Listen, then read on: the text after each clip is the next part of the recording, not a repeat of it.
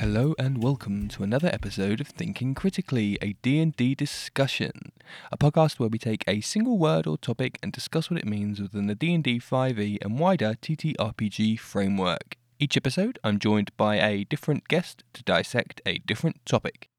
And today, I'm joined by Michael Wu, aka DM Mycicle. Thank you ever so much for joining us today, Michael. Can you tell us a little bit about yourself?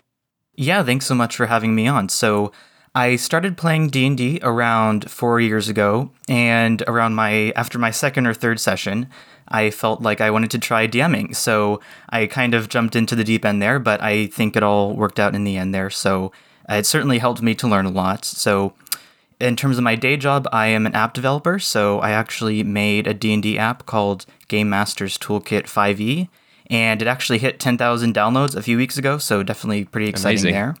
Yeah. I also like to make various props for D&D, so um, like D20 keychains and potions of healing and that kind of stuff. And I also like to make puzzles a lot, which is why I'm excited to be talking about puzzles today. So a lot of different things that I like to do for D&D. Amazing. Got a lot of uh, spinning plates at the moment, which is which is great. Keeps you busy. yeah, certainly. It's, it's kind of hard to um, keep all the projects going at once, but yeah. I I mean, I'm struggle to keep this one project podcast going. so yeah, uh, you are already much better than me in my book. So uh, so yes, on that uh, note you mentioned there, today's topic is puzzles. So what does that mean to you? Yeah, so in terms of D&D puzzles, they are basically games or different kinds of challenges that require the players to think, you know, or use logic. So these are challenges for the players but not their characters. So like if you think mm. about combat in contrast, that's a challenge for their character. So, you know, their AC, their hit points, you know, their ability to do damage. But when you think about puzzles, it's really more about the player themselves. So this this might sound obvious, but puzzles are meant to be fun for the players. They're meant to be fun challenges. So mm-hmm. they're not meant to just be a show of your ability to trick or confuse the players. And kind of similarly to how you can just throw some insanely tough combat that the players have no chance of, of ever defeating, you could also throw them some ridiculously, insanely difficult puzzle that they would have no chance of being able to solve. So, in both instances, you kind of have to balance things with their abilities, either, I guess, their characters or their, you know, the players themselves. And you have to find that good balance between, you know, difficulty and actually being able to come out ahead and being able to solve it. So, you know, kind of uh, two examples of different game designs, but yeah, make sure to obviously have it balanced so that you're not just, you know, throwing something that they have no chance of solving. So on that note, let's dive into like the really gritty, deep part of this topic then. So you mentioned there that obviously puzzles test the players less than they test their characters. Oh, let's say I wouldn't say it's binary. I would say it's like, you know, 90-10 and combat is, you know, the other way around. hmm In that the players still have to kind of think tactically to a certain extent. Right. But do you think that there's a little bit of I mean, you have to metagame to a certain extent by that definition. If it's the players trying to solve something, in essence it's like required metagaming. Would you agree or disagree with that statement? Yeah, no, it definitely is because you know your character, you know, based on maybe what class you choose, intelligence might be a good stat for you, or it might be not a good stat for you, and that may or may not be aligned with your personal strengths or weaknesses. So there definitely is a lot of metagaming, and um, you know, some people actually, you know, feel like it takes them out of the realism when you know a low intelligence character is the best puzzle solver because the player happens to be a good puzzle solver, or you know, vice Yeah. versa. So there definitely is a lot of metagaming that happens in there, but you know, I think there are some ways to to kind of combat that and kind of role play that in an interesting way. So like for example, even if you're a low intelligence character, you might, you know, quote unquote stumble upon the correct solution without, you know, fully necessarily understanding what it means or how you got there. Or alternatively, you could possibly, you know, give some high intelligence character some extra hints to make them feel more useful or, you know, to make their choices more meaningful in terms of character creation so that they feel like, you know, they're useful not just in combat but also out of combat. You know, even mm-hmm. though they chose a stat that, you know, isn't always charisma where it's super useful out of combat, for example. Yeah, I think there's nothing worse than a player building, you know, a highly intelligent character, and then getting to the point of like, ah, here's my time to shine. This is this is my wheelhouse. Oh, I've done poorly, and Yeah. I can't even excel at the thing I've built my character to do. Yeah, and then the barbarian figures out how to solve the puzzle or something like that. So how how would you, uh, seeing as we're talking about that particular hypo- hypothetical situation, how would you then resolve that? So say, and I believe I've talked about this before on the podcast, but let's let's get the expert's opinion. Hmm. So say like you've got a pretty run of the mill puzzle. It's a, an anagram or some basic arithmetic, for example, and the setup is the players haven't just immediately solved it. Maybe the the the wizard needs a hint, so we said, "Can I look around and see what kind of hints I can get from the architecture, whatever it is?" He rolls poorly, no hints. Sorry, whoops. The barbarian does the same, rolls exceptionally high. Basically, gets given you know the answer on a plate almost, and then he has to put A and B together. How would you how do you kind of narrate that? How would you play that out at the table? Yeah, so um, again, one thing you can do is you know narrate that the barbarian kind of in, in, kind of stumbles upon the answer. So maybe they you know knock something over, and then one of the pieces falls into place. Um, but there, something Matt Colville mentioned is that in terms of skills, sometimes you can require them to be proficient in them. So it's not just everybody trying to roll. So, you know, if you're worried about, you know, the barbarian asking for hints and then rolling really well randomly as opposed to the wizard, for example, you might say, you know, look, barbarians aren't good at investigation. You know, wizards might be proficient in it. Maybe you have to be proficient in investigation in order to roll for hints. So that is one option if you're worried about it. But, you know, in general, I think you can find creative ways to role play people stumbling upon the answers or or noticing something, you know, again, without them necessarily having to have the intelligence to kind of understand what's happening behind the scenes. Mm hmm Yeah, that I, I've heard that method before of you know only allowing characters to roll in skills they're proficient in. I mean, for me, I don't really like that too much because I'm bad at mental arithmetic, but it doesn't stop me attempting like a Sudoku puzzle, for example. Like I can still at least try. Yeah. Uh, so I guess that changes that kind of fundamentally changes the definition of what you're doing when you try a skill check. Because you know even a commoner can try to decipher a puzzle, but Right. They don't have any proficiencies. So that kind of yeah fundamentally changes what it is when you get players to roll a skill check. I suppose. Yeah, yeah, it, it is it is different. So um, yeah, it's not something you have to do in every situation, or yeah, even do it all like you said if if you're not into it. But just yeah, just one option if you wanted. hmm So before we started recording, I was trying to when I was looking at my notes and stuff, I was thinking, have I actually done any puzzles in my campaign? And I honestly don't think I have. And I don't want to get too like introspective right now for everybody because it's hella boring. But I was trying to, you know, I was thinking like, why is that? There must be a reason why. And if I think too hard about it, I think the answer is because maybe I'm scared hmm. of trying to do one that's that's you know enjoyable and effective. I think it's slightly it's slightly easier to muddle through combat as a DM Yeah. to like brush over your mistakes. Oh, it's too hard. Let me dynamically adjust the difficulty. It's fine now. Move on, move on. Or wasn't that exciting, but hey, they're not going to have that combat again. Doesn't matter. I, you know, learn from my mistakes. Yeah. But say you've got a really critical puzzle that is, you know, maybe prohibiting their movement forward in a dungeon. That's a lot of, you know, responsibility on on the DM to be. This is this is a pretty big moment. Let's make sure that it's rewarding. I think that's probably why I've not done any up until Yeah. Yeah. well today.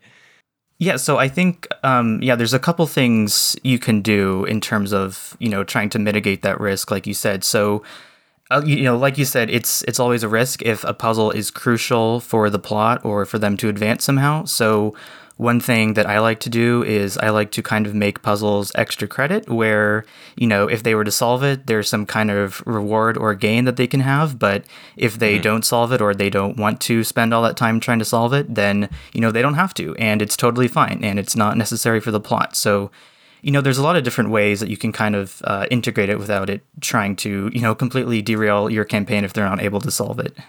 hmm I think that's probably the yeah, the safer especially for like DMs like myself who are trying to dip their toes into puzzle design, it's, Yeah. it's probably safer for the first few until you get to grips with them to make them optional, essentially, to be like, here's, you know, the path straight ahead, but if you want to head off to the right for a bit, you know, solve this riddle or whatever it may be. And if it sucks, oh well. Mhm. As the DM, you can always pick up and repurpose the item or the treat that was behind it somewhere else, and they're none the wiser. So Yeah. there's no loss there really it's a good it's a good solution. It's a good solution.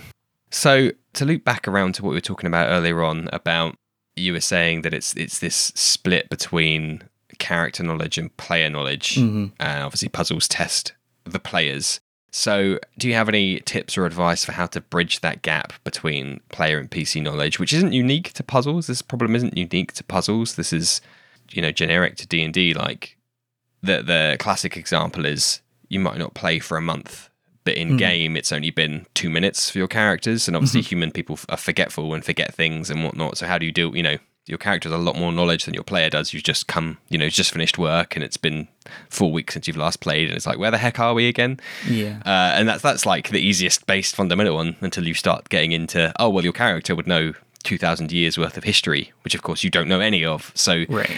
but specifically for puzzles, I think is a really kind of distilled example of that separation of player and in character. So how, how do you how do you deal with that separation? Yeah, so depending on the type of puzzle you're presenting your players, that might uh, take a different kind of you know perspective. So if there's a puzzle that involves you know some paintings on the wall that might have some kind of history or arcana or even nature type aspects, you know, if your players are proficient in that, you can just give them some information for free. You know, maybe you don't even have to make them roll since, you know, as you said, the characters might know something that the players do not. So you don't need to, you know, make the players work for their character's knowledge necessarily. That's, you know, that can be frustrating sometimes. So if the puzzle does involve that kind of knowledge that the character might have, you can certainly, you know, provide them those hints, maybe even in a private message so that they receive the information and it's not just, you know, for the whole party to necessarily benefit from if it's just one character. hmm Yeah, I think that's probably a good way of kind of mitigating the meta meta game there Yeah. of, of the players knowing knowledge when it is the players trying to solve it in a funny way. So I think you mentioned one there about picture frames. hmm and I remembered that the one of the newer books of Tasha's Cauldron of Everything has a whole bunch of puzzles. Yeah. I think the last chapter is dedicated to puzzles, and one one of the ones I looked at today, funnily enough, was uh, I think the example was there's a bunch of portraits, and there's a number of creatures in them, and it's count how many creatures there are, and you can kind of build a, a word up. There's like Yeah. a, a keyword to get past a locked door or something like that. So, have you read through those? Uh, do you, have you used any of those?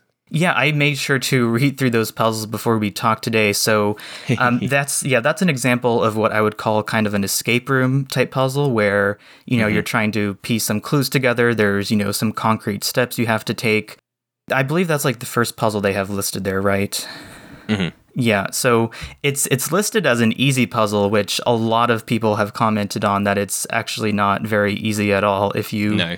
if you take a look at it basically you have to count the number of you know creatures in that painting and then like if there's two creatures then you take the name of that creature and then you take the second letter of their name and then all those letters at the end you you jumble together to find another word and it's just a lot of different steps that you have to take that can be really confusing and it can kind of feel arbitrary like why am i doing it this way instead of that way? And mm-hmm. there's not really a good answer. So i think some of the puzzles in tasha's cauldron are definitely you know pretty good but a lot of them are not necessarily great. So i think what i would definitely say is no matter where you find your puzzles you know there's a lot of products on the dms guild or a lot of people on youtube with puzzles that they do it's important to try and find the good puzzles so that your players aren't, you know, confused or frustrated.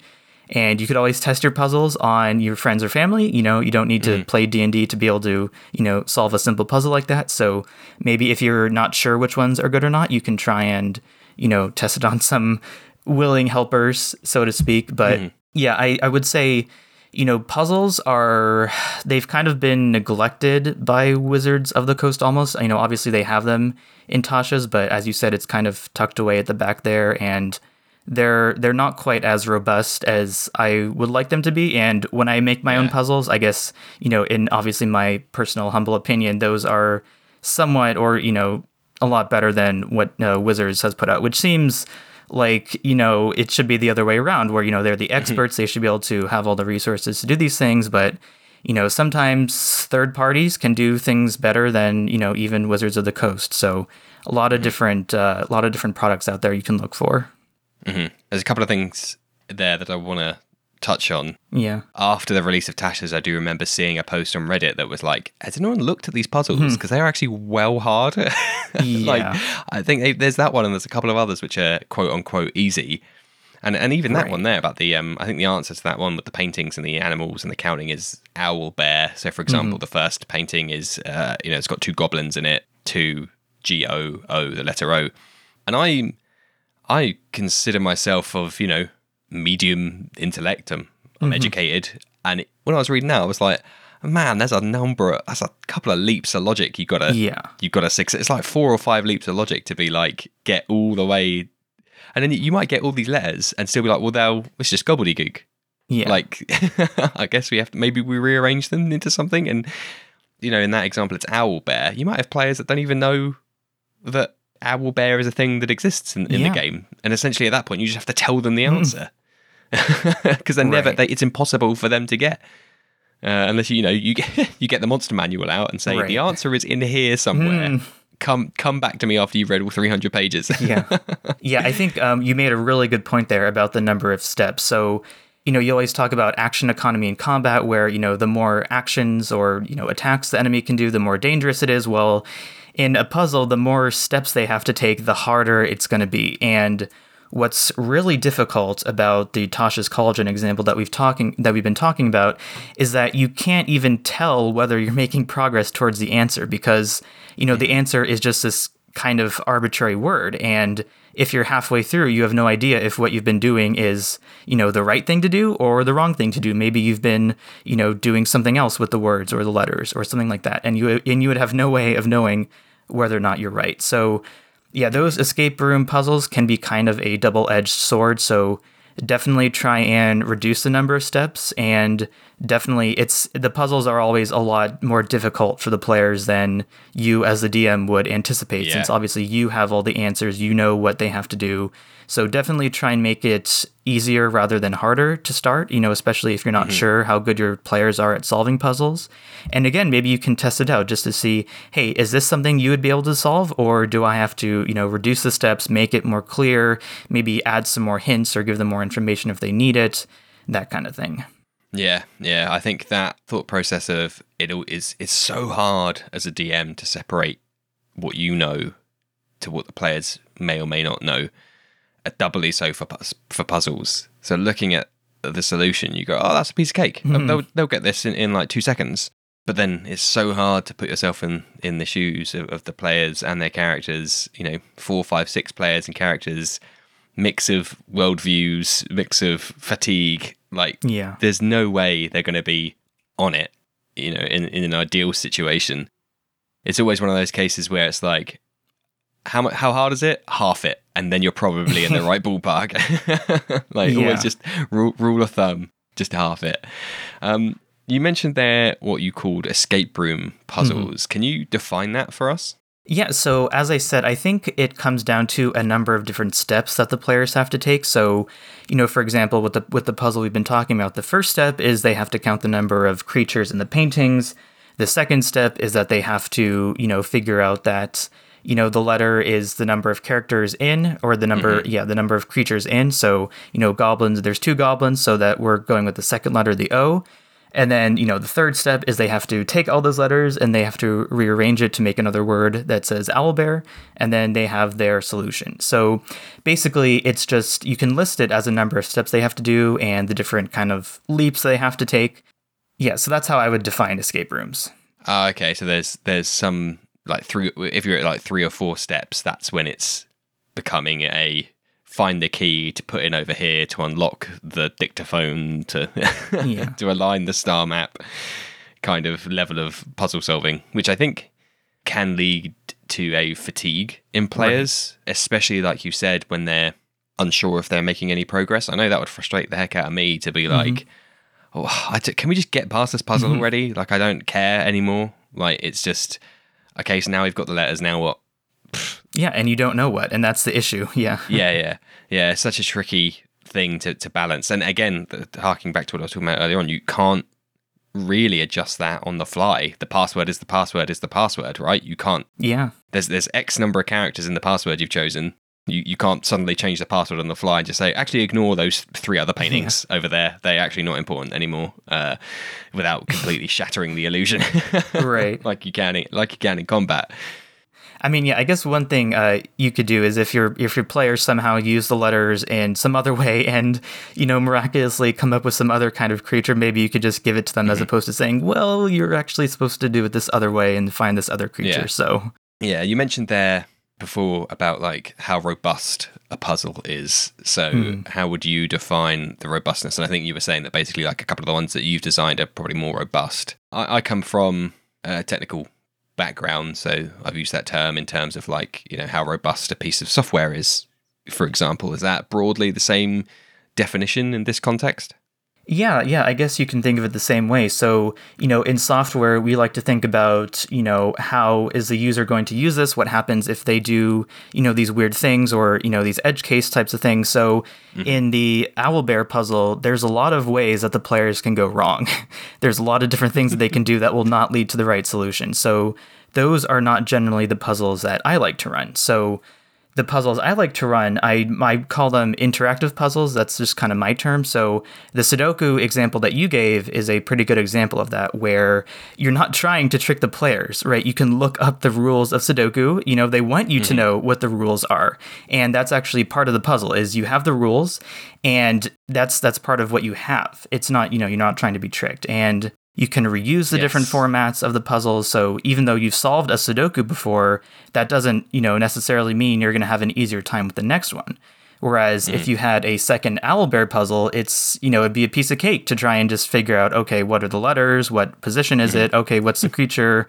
We're done. It's like, you know, 50,000 times easier the second time around. So Yeah. I think, yeah, with interactive puzzles, it's a lot more interesting and fun and a lot less confusing since they can actually see some progress. You know, when you're solving a Sudoku, you can see, okay, you know, I filled in all these squares and everything, you know, is, you know, part of the rules, everything's good. So I know I'm making progress. So mm-hmm. I guess as a D&D example of that type of puzzle, one one puzzle that I came up with is, you know, there's a grid of squares, so like a 3 by 3 grid and the squares have different colors, so, you know, all the colors of the rainbow and I think I added like brown and pink and there's a bunch of different hints. So like red is above green and, you know, blue is to the left of purple. And they have to use all that information to try and piece together what it is. And even if you've solved one before, the other ones are just as difficult since it's a brand new mm-hmm. puzzle, but you're able to reuse the format. You're able to, you know, obviously use your techniques to try and, you know, help you with the next one. And you can see your progress. So it's, mm-hmm, you know, you can mm-hmm. see that, okay, I'm starting to build up what it is. I'm starting to, you know, piece it together. Maybe there's a couple you're not sure of, but, you know, you can see yourself making progress. So that's an example of what I would consider, you know, a much better D&D puzzle than just kind of stumbling in the dark and trying to figure out that owlbear is somehow the correct solution. Since when I was reading some of Tasha's puzzles, you know, if you're skimming through it and you just look at the answer at the end, you're like, I have no idea. Even as a DM looking at Tasha's Cauldron, I have no idea how they arrived at this answer. And if you don't know, then the the players certainly are not going to know, since you know there's all these Yeah. little things that they you know, just didn't pick up on that you would need to. So I think, uh, yeah, it's better to try and have more interactive puzzles. And those are harder to come up with, which is why, you know, modules like Tasha's will have the escape room since it's it's pretty easy for, you know, almost anyone to just think of, a, you know, an escape room like, okay, what are what are these steps? They have to do this, this, and this. But, you know, it's a lot harder to try and think of the other puzzles. But I think that's the challenge and that's, you know, what makes good puzzle design. Yep, that was exceptionally eloquently put. Uh, and as you were talking, I was thinking around puzz- puzzles in, in video games um, Yeah. because you mentioned there like like Sudoku is a classic example of there are there are rules. Uh, constraints is probably the more technical term, and those constraints are concrete and they never change. But just because they never change doesn't, as you said, doesn't mean you can bulldoze every other puzzle of that variety. Yeah. Working within the constraints is the tricky thing. That's that's the bit that makes it fun and interesting. And that was me thinking then like video games, all the best puzzles in video games, for obvious reasons, all have those constraints. So was, the, the first one I was thinking of is um, in a Legend of Zelda game, probably more than one, but uh, in uh, I think Ocarina of Time, there's like ice blocks, and you have to once you've started pushing the block, it doesn't stop until it hits another object. Yeah. So trying to move it around the room, you know, I have to push it up and then left, and then push the other one down to you know, so that one can move to the right uninhibited. That that's all constrained. Like you push a block, action. The result is it keeps moving until it hits an object. That's it. It's like one one constraint.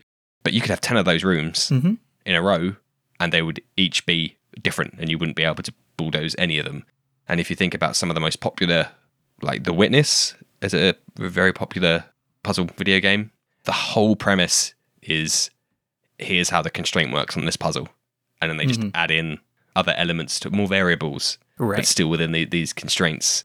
Uh, and that's really, I think, what you said. Like, if you cut it like interactive versus escape room, yeah.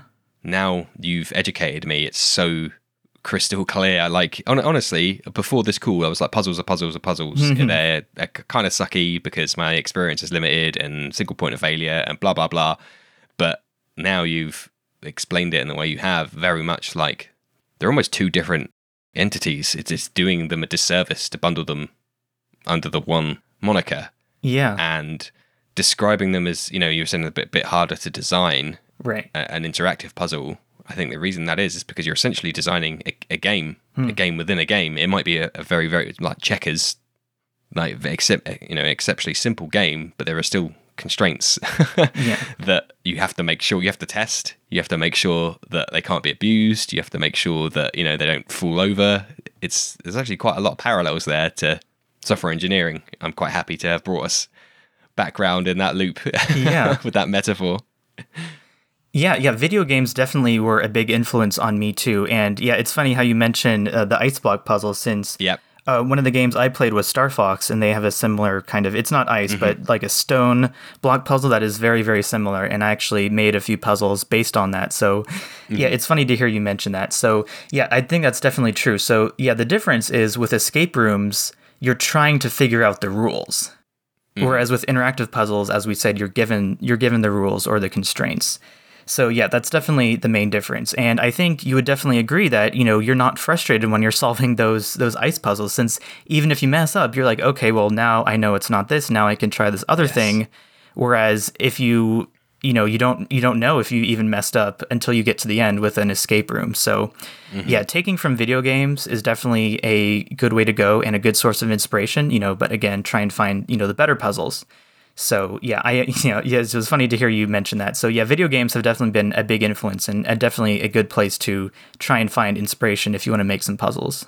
Yeah, I, I think a a quote unquote sliding block puzzle is probably in like a million different video games to be honest, but yeah, for for the for the for a reason, right? Like like they work. But exactly like you said there, one point I really wanted to pick up on was that even if you fail, like you push Mm-hmm. a block and it falls down the bottomless pit and the puzzle resets, that still provided you the player with data. Mm-hmm. You- Although you've failed, you've got new information to then color the rest of your decision making, which is the whole point of you know. There's always you're making progression. You always know that even if you fail, okay, well now I know that that combination of elements doesn't work.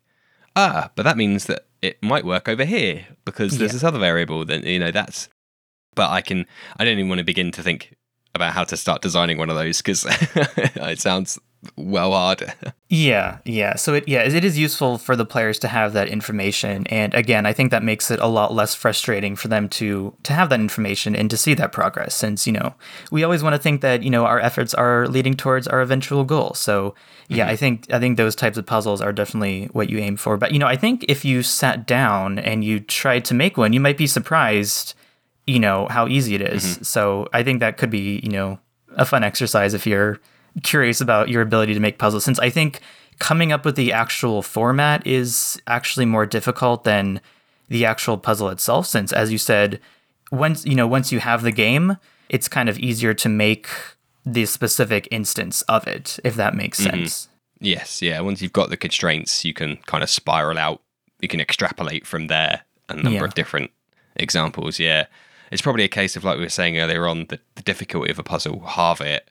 I'm probably hmm. overestimating the complexity of the constraints, whereas in reality, there probably does only need to be one or two for it to be a very rewarding and engaging puzzle.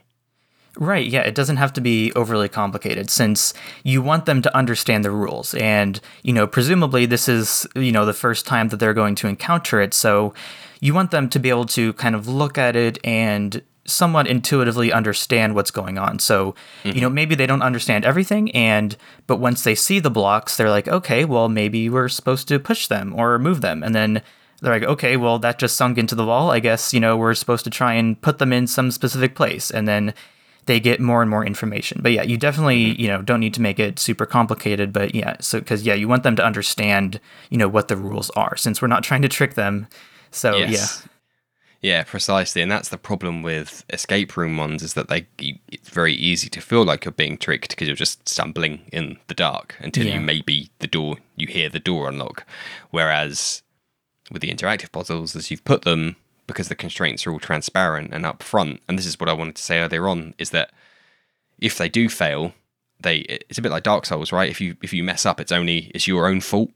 So there's no you don't be like ah well the game was cheating or anything. It's like no I made a stupid error. it's, Yeah. it's it's me to blame. So it's a lot. There's less boogeyman behind the screen pulling the strings. It's like no th- there you go. Th- there are the pieces on the board. Solve it essentially, and there's no you know you've got all the bits you need to do it. You just need to do it. Right, yeah. So like, yeah, with the owlbear puzzle, you could be like, "Oh, and now I have to do another step. Like I'm not and I'm not even done yet. You know, I figured this out, but it's still not an answer. I have to keep trying to figure out what they meant, but yeah. Yeah. So that puzzle you mentioned there about you know your three by three grid with the different colors. Mhm. Can you explain a little bit more about that? Like, what is the solution, or should I try and be working it out as we as we talk?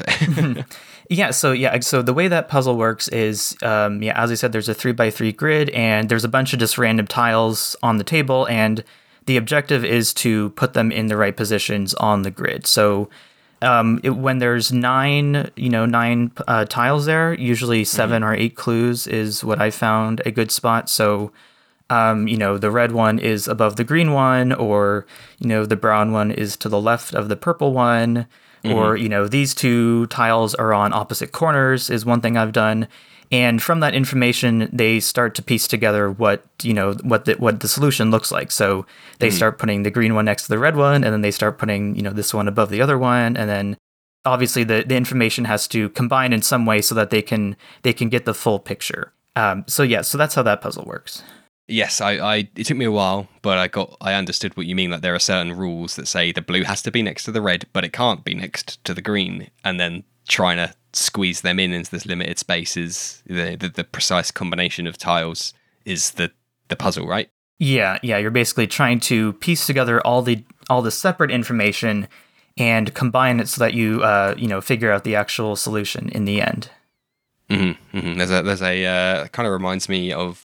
I mean, there's again probably many uh, forms of this, but um, the one that's most recent in memory is in Resident Evil Two. There's like chess pieces, plugs that have got chess pieces on them, and there's you know the pawn has to go next to the knight, but the knight is opposite the bishop, but the bishop can't be next to the queen, and putting the plugs in the right order on the wall is the puzzle there, and. Uh, I imagine it's it's a similar kind of thought process to to what you've just described. Yeah, that yeah, that sounds pretty similar.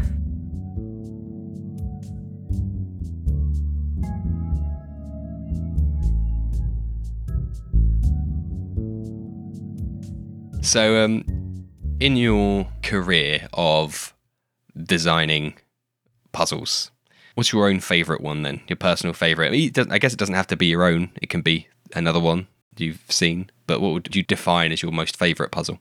Yeah, that's a good question. Um, it might be hard to describe on an audio, but we can try anyway. So, uh, basically, one puzzle I came up with. I don't even I don't even remember how I how I thought of this initially, but basically, there are a bunch of rotating platforms, and the platforms have you know some might be like a T intersection, some might be like a uh, you know cross, some might just be like a straight uh, you know platform. And you know, there's like a three by three grid, or maybe like a two by three if you want an easier one. And there's a lever that will rotate each row. And so you know the the pieces will will rotate you know different ways. And then eventually Mm-hmm. you're trying to find the path across. So Yeah. and um, you know depending on the complexity sometimes i make the middle one you know just static to give them a bit of information and a bit of an anchor to go off of. And you know i think it's it's good to kind of work backwards and say okay you know this is you know what the last one has to be since you know it might just be one position that it can be in to get to the end. And then you can you can try and work backwards. So um that's that's one uh, fun puzzle i came up with. Another one i guess if you want another example is that um, there's a bunch of different bridges that the players are trying to cross, but some are safe bridges and some are not. And mm-hmm. in order to figure out whether or not the bridge is safe or not, they have to just unscramble, you know, an anagram. So nothing too crazy, but just, you know, a simple task to try and figure out whether the bridge is safe or not. If they want, they can test it. If they're frustrated by a certain word, or they can try and, you know, check the other paths to have some mm-hmm. process of elimination. But, you know, eventually they're able to piece together which ones are safe and which ones are not. So, you know, those are a couple of different examples. And, you know, again, I think the key is you can reuse it and you can build upon it. So, um, yeah, you mentioned that before. And that's another advantage of having more interactive puzzles where if you build upon the complexity, you can have a lot more interesting puzzles and a lot more interesting things going on than if you're just trying to have, you know, escape room after escape room where you have to make it simple or else they're not going to be able to solve it. Mm. Yeah, that's a really good benefit there. For that for that anagram bridge example, what do the anagrams resolve to? To tell the to tell the players whether they're right or wrong, essentially correct Yeah. or safe or unsafe. Yeah, so I just made them pretty simple words. So maybe like water or, you know, climb. So probably just, mm-hmm. you know, five letters, nothing too crazy since there's a lot of bridges. So we want to make each individual anagram pretty easy to solve. You know, if I were playtesting, I might even try, you know, four letter anagrams just to mm. just to see. But you know, it's not like D and D knowledge type words where you know there has mm-hmm. to be a certain type of knowledge. Although you could make it that if you wanted, but I just had, uh, you know, just kind of normal words. Mm-hmm. Yeah, How do the players know which is which bridge is safe or or not in that case? Then. Yeah, so well, each bridge has a word associated with it that they come across when they approach it, and once they solve the anagram, they are told whether or not the bridge is safe.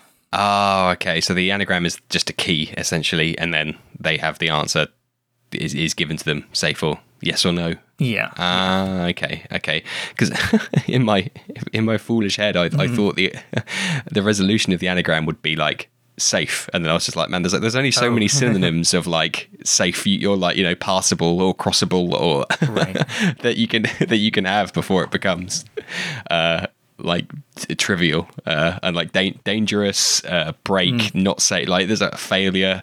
So there's only so many. Uh, yeah, you can synonyms before you've exhausted the the point. So no, that makes a lot more sense. That's Yeah, the one that you yeah. suggested. Okay, okay. Yeah, so they're they're good. They're great examples, and thank you very much for sharing them. Um, I'm just again, I'm I'm feeling a bit bummed out now that I haven't even thought about including any of this stuff. I think another another part for me is, and it'd be very interesting to get your take on this. Is I am a huge fan, and those that listen will know of having everything makes sense. Everything has its place in the world, even in dungeons. I like them to make sense. Uh, They're not just like a string of you know arbitrary rooms underground for some reason because digging underground is like hella labor intensive and expensive. So they'd be very uh, efficient with their methods. And so a kobold dungeon I run, every room had a had a purpose: sleeping room, eating room, the farm, the the reservoir. Like that, there's there wasn't any kind of just here's just a room for some reason that doesn't have anything in it. So trying to fit decent enough puzzles in and it still makes sense in universe is quite tricky. But I guess that's another kind of way you can flavor the universe. So I guess kobold dungeons wouldn't have puzzles because they're crafty, but they're not intelligent enough to put together anagrams. I would say. Um, but then you know, how would you, how do you go about fitting in these, you know, in in universe in a way that makes sense? Yeah, so there's a couple things you can do. So if we go back to the ice block example, you know, that doesn't mm-hmm. just have to be a room. You can make a miniature version of it and then maybe put it on the side of a treasure chest or, you know, even mm. on, you know, stick it on a door or something. And then if you're in some rich person's house, it's not so crazy that they would use that as a kind of a combination password type mm. thing to protect whatever they want to protect. So, you know, it doesn't just have to be, you know, one big room that's a puzzle. Another thing you can do is you can try and, you know, think about obviously, like you said, who is living here. So whether it's kobolds or goblins, they would have, you know, different kinds of protections rather than a wizard. So maybe in a wizard's tower, you would have more of these types of puzzles where, you know, maybe they're trying to, you know, slow down whoever is trying to infiltrate their area. Or, you know, if you go back to the bridges, maybe, you know, they know the combination of the bridges and, you know the words are kind of a backup in case they forget but you know that's kind of a, mm. a, different type of password that they can use to protect you know their their wizard's lair or you know what have you. So you can try and think about you know who might create this puzzle who would use it why would they use it? But you know i guess going back to the metagaming to, to some extent it is kind of ridiculous to have a whole room act as you know a password. So yeah to some extent, you can't always find a perfect match between what makes sense and having a fun puzzle for the players to solve. And personally, I think that's okay since, you know, in the end, it's it's still you know a role playing game, so nothing has to be, you know, perfect. We're not trying to you know yeah. make a historical reenactment or anything like mm-hmm. that. So, but you can certainly try and match it as best you can to try and make it fit well. Yeah, that I mean the the speed and quality of your answer there, I think, speaks volumes. In that, like, what like on the door you said of like a, a you know mm. a, a, noble's bedroom or something is I was like, oh yeah, that's great. I love that implementation of a puzzle because it makes so much sense. Again, it's like you know keeping the key under the the doormat, right? Even if they forget yeah. their combination, they could still work it out to get in. So I, I do really love that. And even for the um the wizard example you gave of trying to slow the players down, if I imagine how funny and, and, cool it would be is if they, they kind of chased him into that room, mm. but by the time they get there, he's already on the other side, and he's just yeah. like waving menacingly, uh, kind of goading them into crossing these bridges. Of course, he's taken the safest route across. Yeah. He's just darted left, right, left, right, right, left, straight away across. And of course, now the player's like, "Oh, hang on, why is there five bridges in front of me?" Right. uh, and then they that's exactly like slowing them down, and then you can tie that into a wider chase piece of you know how quickly do they solve it is how much of you know the wizard is maybe doing like um scorched earth you know he's just trying to burn all his documentation and stuff so he's yeah. not you know he's not you know he can't be uh, held accountable for any of it. So if they if they suck and take forever to pass it by the time they get to his inner sanctum he's like oh there's nothing here for you to uh to find. What are you trying to why here? Necromancy? Nah nothing here yeah. None of that here. Jeff, find something. right. But if they ace all the puzzles, he's like halfway in setting it fire, and there's like corpses lying around still, and they're like, ah, we got you. Ah, good. Thank yeah. you for that inspiration. I was just sorry you, you, you just listened to me like world build on the fly there, but um, only because I love the, the the answer you gave. Yeah, I think both our, our minds are, you know, grinding into action as we're talking about this. So Yeah, even even the color tiles would be another good example of something mm. you can mm. stick on a door or a treasure chest and have it, you know, mm-hmm. make sense. You know, it's like a password, but there's a backup in case they forget. So, and maybe with the ice blocks, if they have, you know, if they succeed on the first attempt without having any of the, you know, blocks fall off and have to be reset, you know, that's obviously a very good outcome. Whereas if they have to do it a couple times, maybe it's not quite as good of an outcome. And, you know, mm. as you said, maybe the wizard has more time to do whatever he needs to do. Mm-hmm. So yeah, I think that's definitely interesting and something I hadn't necessarily thought about, but would certainly be fun to you know in- incorporate as part of the elements of puzzle solving, mm. having those stakes. Yeah, I'm I'm always a fan of having something you know a resource being expended, and mm-hmm. typically that's time when dungeon delving for whatever reason. And also another way you could frame it and, and try and bring in puzzles in a way that makes sense is obviously everything we've spoken about up till now has been I'll say, for sake of argument, human designed or in, designed by an intelligence, shall we say, for the purpose mm. of being a lock or you know explicitly to slow people down. But theoretically, there's nothing to stop you having a natural puzzle. So instead of, you know, you could have ice blocks, but there's no pits for them to fall down because you can't repopulate them when they fall. But you could have the players manually reset it, I suppose. You could just have like a you know an, you could have a, a room. You're going you're a nice dragon lair or whatnot, and there just happens to be a room with a high ledge on because the dragon doesn't care for ledges. You can just fly and climb and whatnot, but the players can't. But hey, there happens to be a bunch of blocks that have fallen from the ceiling. How do you get them from A to B? So you could have it as a as a natural, but still still a what did you call it? Um, an interactive puzzle. Yeah. But one that's happened quote unquote naturally, which you probably have to think a little bit harder about how to how to make it make sense in the universe. But I would imagine there's absolutely uh, niche cases, use cases for that.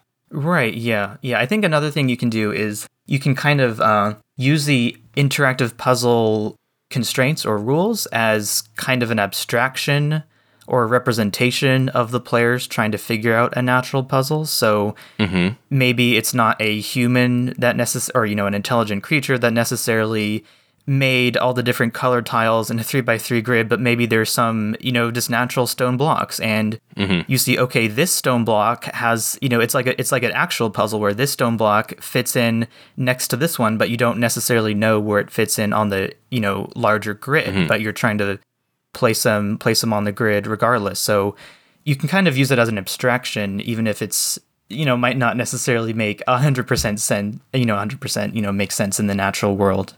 Mm-hmm. Yeah. Ah, great. Thanks. Thanks for like just blasting through some world building. Then that was very that was very enjoyable. Um, to bring us back onto some more kind of technical questions, I suppose. There is a school of thought. I know we've just done a whole lot of good work talking about you know intelligent puzzles that are interactive and this, that, and the other. But there is a school of thought that suggests that DMs can create puzzles without a solution. hmm They just kind of expect the you know the first good idea the players have the DM gives it to them, or maybe the second good idea the players have that happens to be the solution. How do you how do you feel about those kind of puzzles?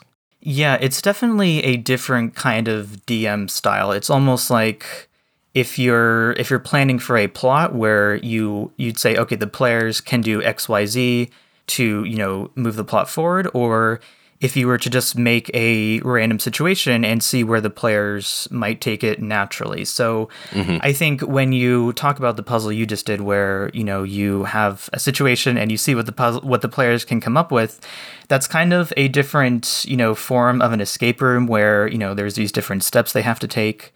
You know, there's not going to be as many concrete and, you know, hard and mm. fast rules or constraints that you would have with an interactive puzzle since that would take a lot more planning and that would require you to come up with an actual solution and make sure it has a solution. So I think there are certainly benefits to having a more open puzzle where the players can obviously be creative and, you know, whatever they can come up with is what works. So it's certainly not as frustrating in terms of, you know, trying to find the one thing that the DM had thought of. Mm-hmm. But on the other hand, if there's not a solution, what's to guarantee that the players can find a solution or think of something cool that might work? So mm-hmm. it's kind of a double-edged sword. There is risk with an interactive puzzle. You know there's a sol- you know there's a solution.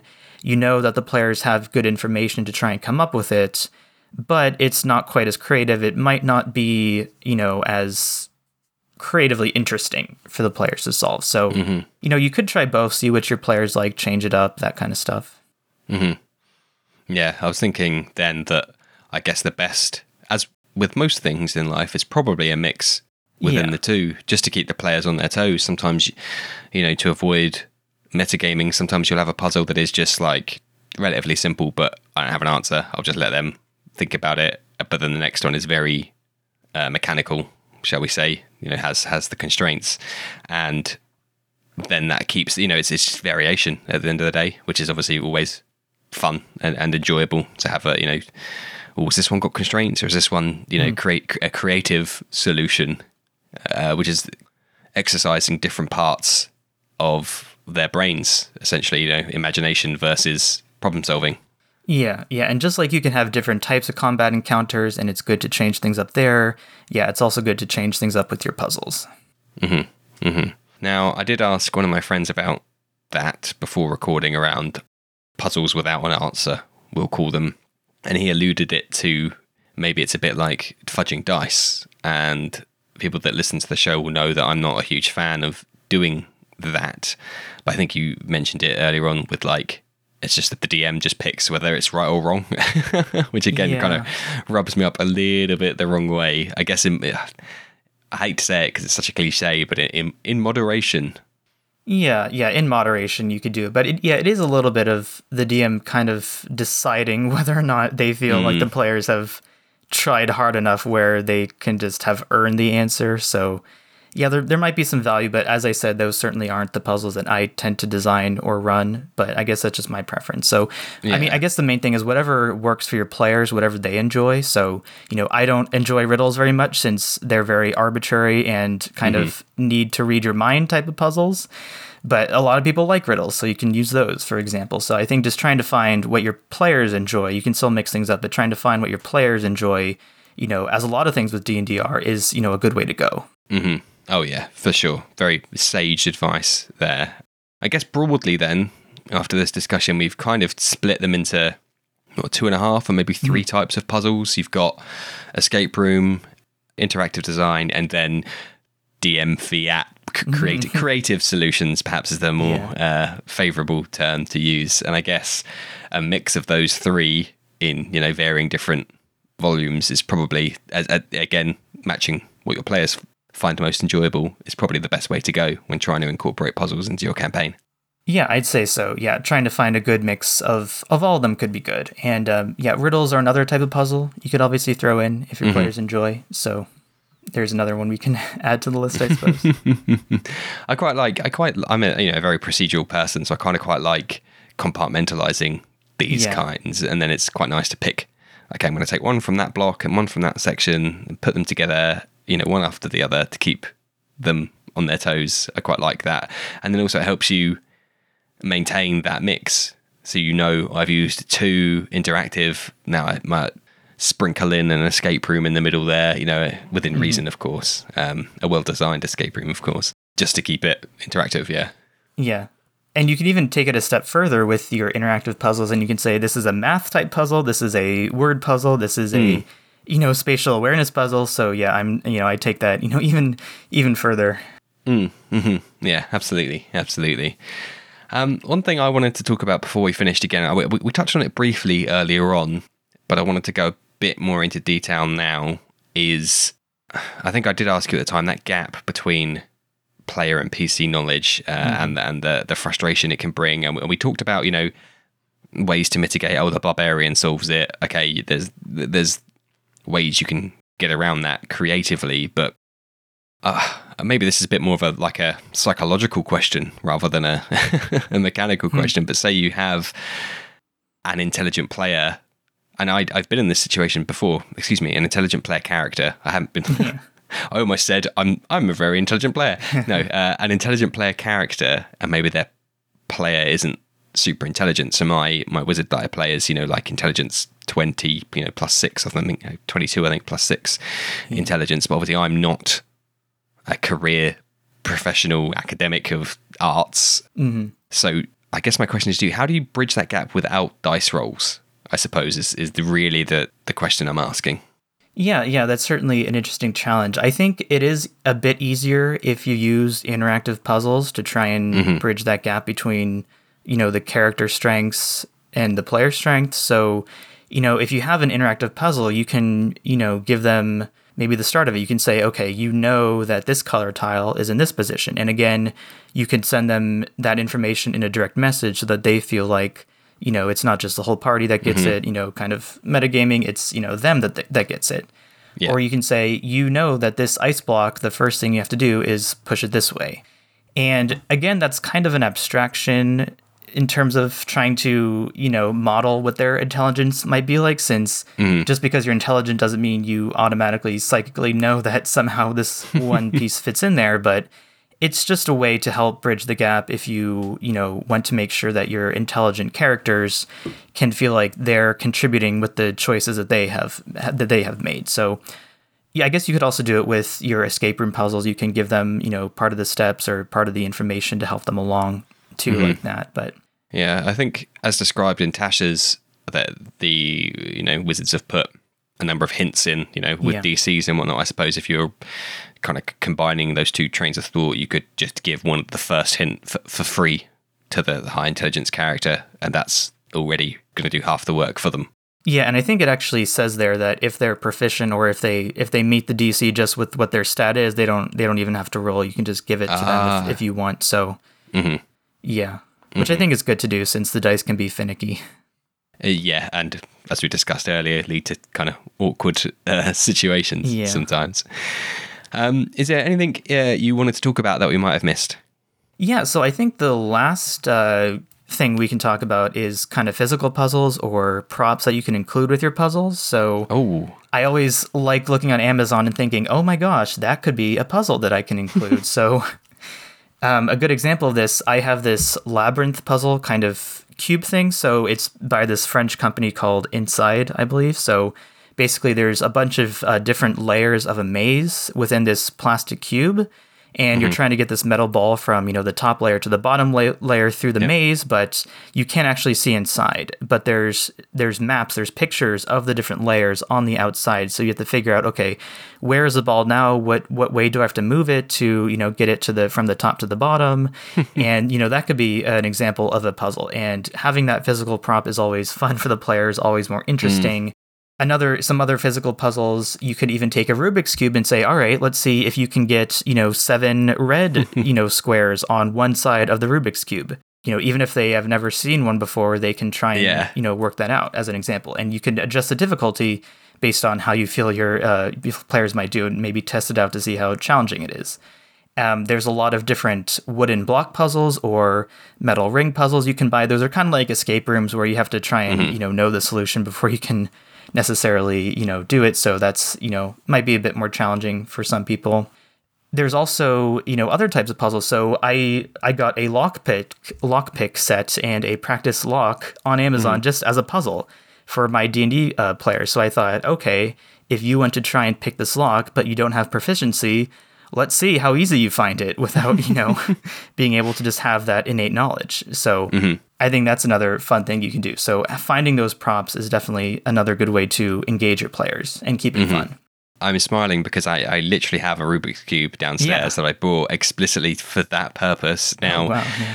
my players never got there, so it was a very expensive waste of money because they're not cheap like official ones, uh, which is the only one I had available to me at the time to buy. Yeah. Um, for that exact purpose of being like, I'm going to put an egg timer here, and you've got until it it finishes to, to you know either do one side or one face or all the faces or however however you wanted to do it. So, but I know that train of thought might get some flack from people who are like, no, because then that's just the players solving it and not their characters. And I guess the, the the argument that could be laid against that one, the uh, the ball, the metal ball maze, for example, is what's to stop a player saying, well, my rogue has got loads of dex or wisdom or whatever. Can I roll dex for them to essentially play it? Yeah. So if, if if you were put in that situation, and I don't mean to be mean or put you on the spot, but let's say hypothetically you have a player that's like that, what would you? How would you deal with that problem? Yeah, so that's a that's a funny point you bring up. So the way I look at it is that's like if someone wants to say, "Oh, I have high intelligence, why can't I just bypass this puzzle?" or "I have high dex, why can't I just bypass this?" That's like saying, "I have high strength, why can't I bypass this combat?" Mm-hmm. And for me, I just say, "Why are we playing if you just want to bypass everything, you know?" we're we're here to play the game. We're not here to roll dice to avoid playing the game. So you know, if someone wants, if someone is proficient in, you know, a stat that might help them, you know, we've talked about giving them hints or extra information, but, you know, for me, I think they should, you know, have to have to do the puzzle. And if they mm-hmm. don't like puzzles, then maybe you don't present puzzles to them very much, and that could be, Yeah. you know, just what you do. But if they, if you do present a puzzle, it just seems kind of defeatist to let them roll and just completely bypass it. Mm-hmm. Yeah, I think that feels like a good thing to add at session zero is to be like, how do you guys feel about physical, you know, puzzles that you at the table would have to solve? And I think that would quite quickly nip that in the bud to be like, oh, I don't like that because it's me and not my character versus, oh no, that sounds like so much fun. Please, Yeah. please give me a Rubik's Cube. Yeah, I mean, some people like combat more than roleplay. People like roleplay more than combat, and some people like puzzles, and some people don't. And part of being a good DM is figuring out what your players like to be able to cater the game for them. And I can't think of a better sentence to end the yeah. show on. Uh, thank you so, so much for this discussion. It has been educational and fun, which is the best kind of educational. Yeah. um, is there anything you'd like to plug at all? Yeah, so all the things I'll mention here, you can find links for on my Twitter. So at DM Micycle, M I C Y C L E. So kind of a play on words there. So if you liked what I had to say about puzzles, um, I'm thinking of doing a Kickstarter some point for either like a PDF or a physical book. Mm-hmm. Not really sure yet. With a bunch of interactive puzzles. So you know um, the puzzles I mentioned before, and also some others that I've come up with. So I don't know when this might get released, but if you you know follow along on my Twitter, you know I'll definitely have updates. As I mentioned, I released an app on the iOS App Store, Game Master's Toolkit 5e. So it has a bunch of random generators for NPCs and cities and quests and villains and, you know, all those sorts of things, so much more. There's also a bunch of uh, library of sounds and music for your game, and also a library of puzzles, which are somewhat more simple since they're just all in text form, but mm-hmm. still pretty good to include.